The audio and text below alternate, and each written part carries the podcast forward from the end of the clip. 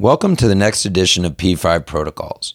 For those listening via iTunes or SoundCloud, but not yet subscribed, please go to www.p5protocols.com and in the upper right corner, click on Contact Us and sign up for our newsletter, P5 Insights, as well as a link to this podcast to be directly emailed to you. This week, we have two discussions. The first is about the concept of how a handful of fairly large checks could have a profound impact on learning about disease and how each of them could be better treated. Think about the power of incremental learning and compounding, or the application of finance and behavioral psychology to the practice of medicine. The second area I want to tackle is how do the common ways of medicine become, well, the common ways, otherwise known as standard of care.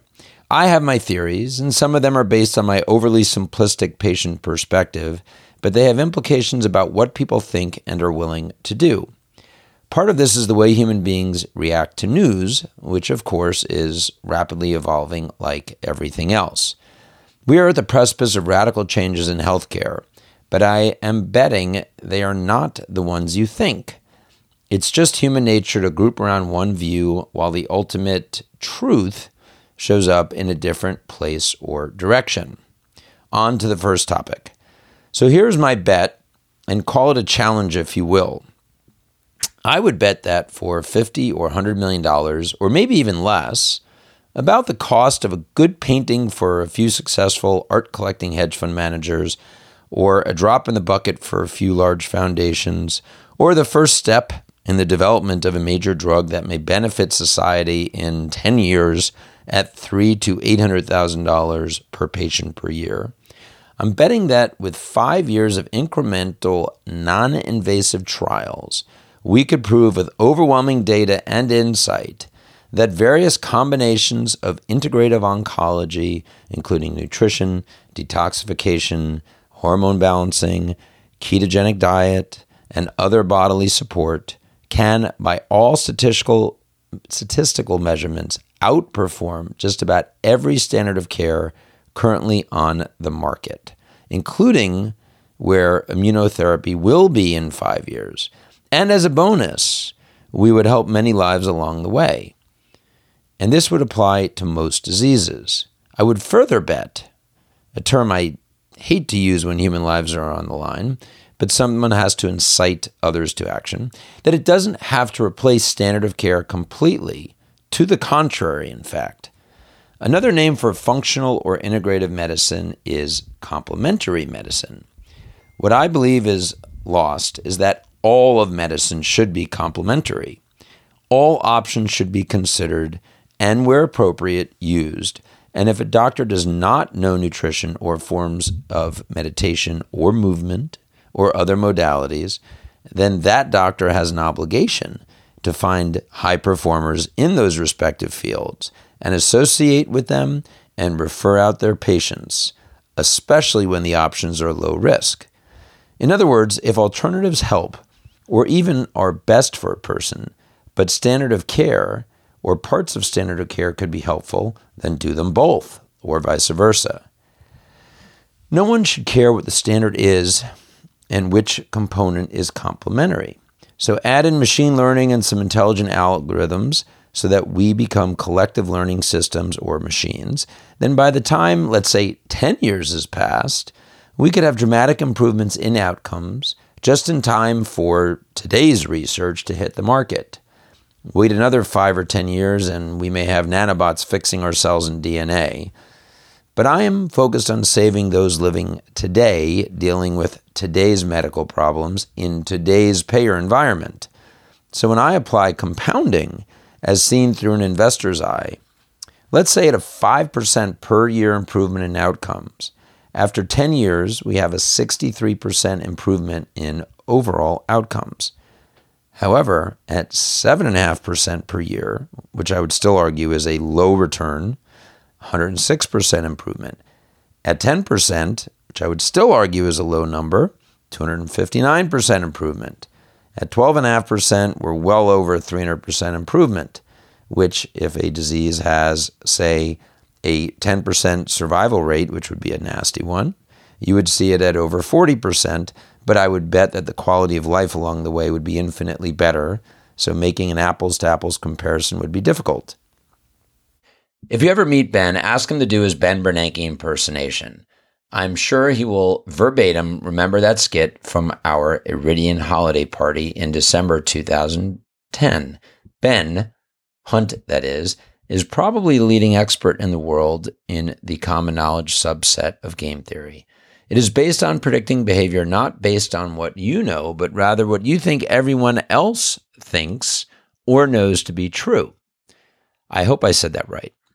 One of the recurring themes in our newsletter is and will be the application of the common knowledge subset of game theory to predicting the practice of medicine and thus informing our investment direction and choices in whom we invest.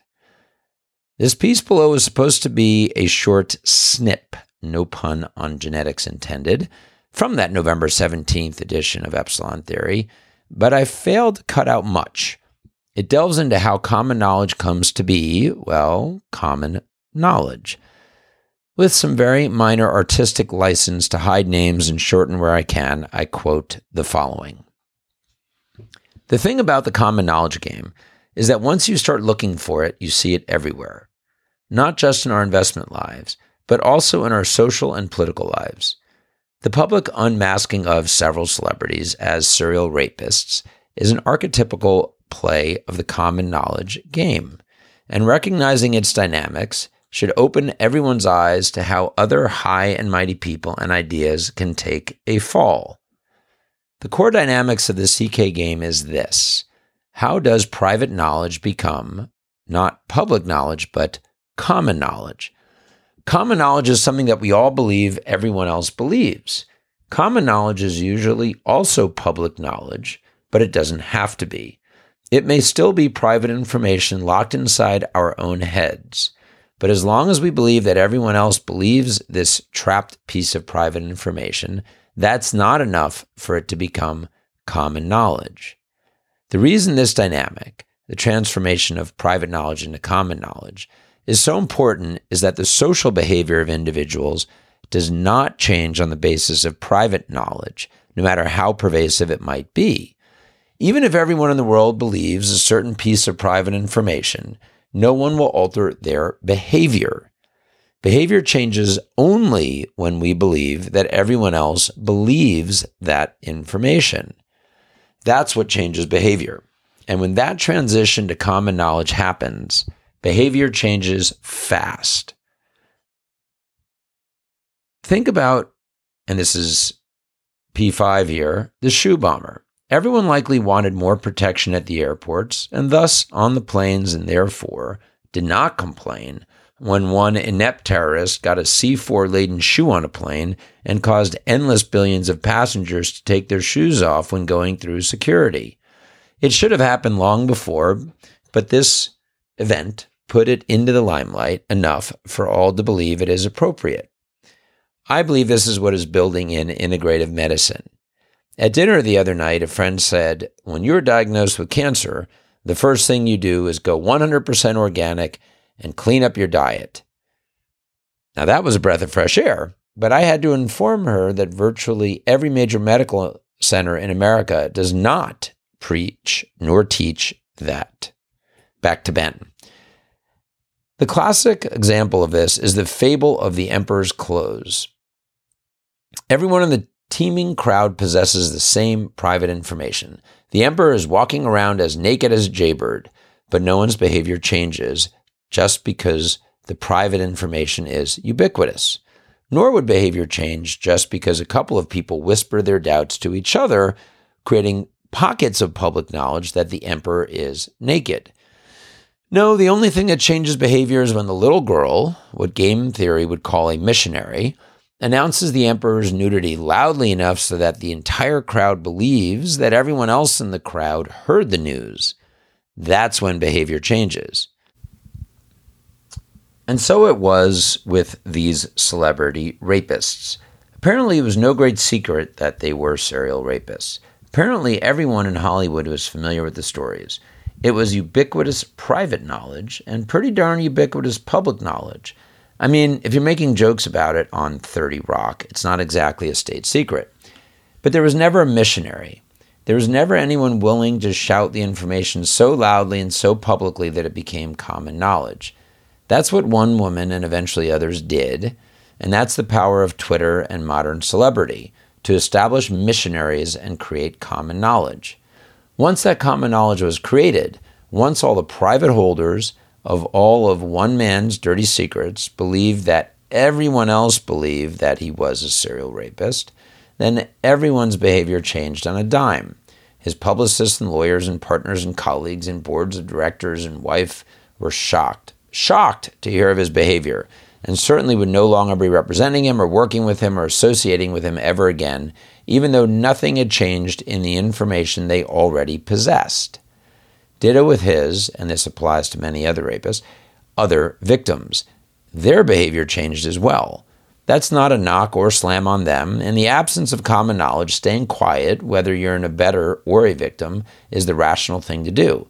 In fact, this is what these rapists and their abettors count on, that their threats and shaming and bribes will set up a Hobson's choice for victims. More on that another day.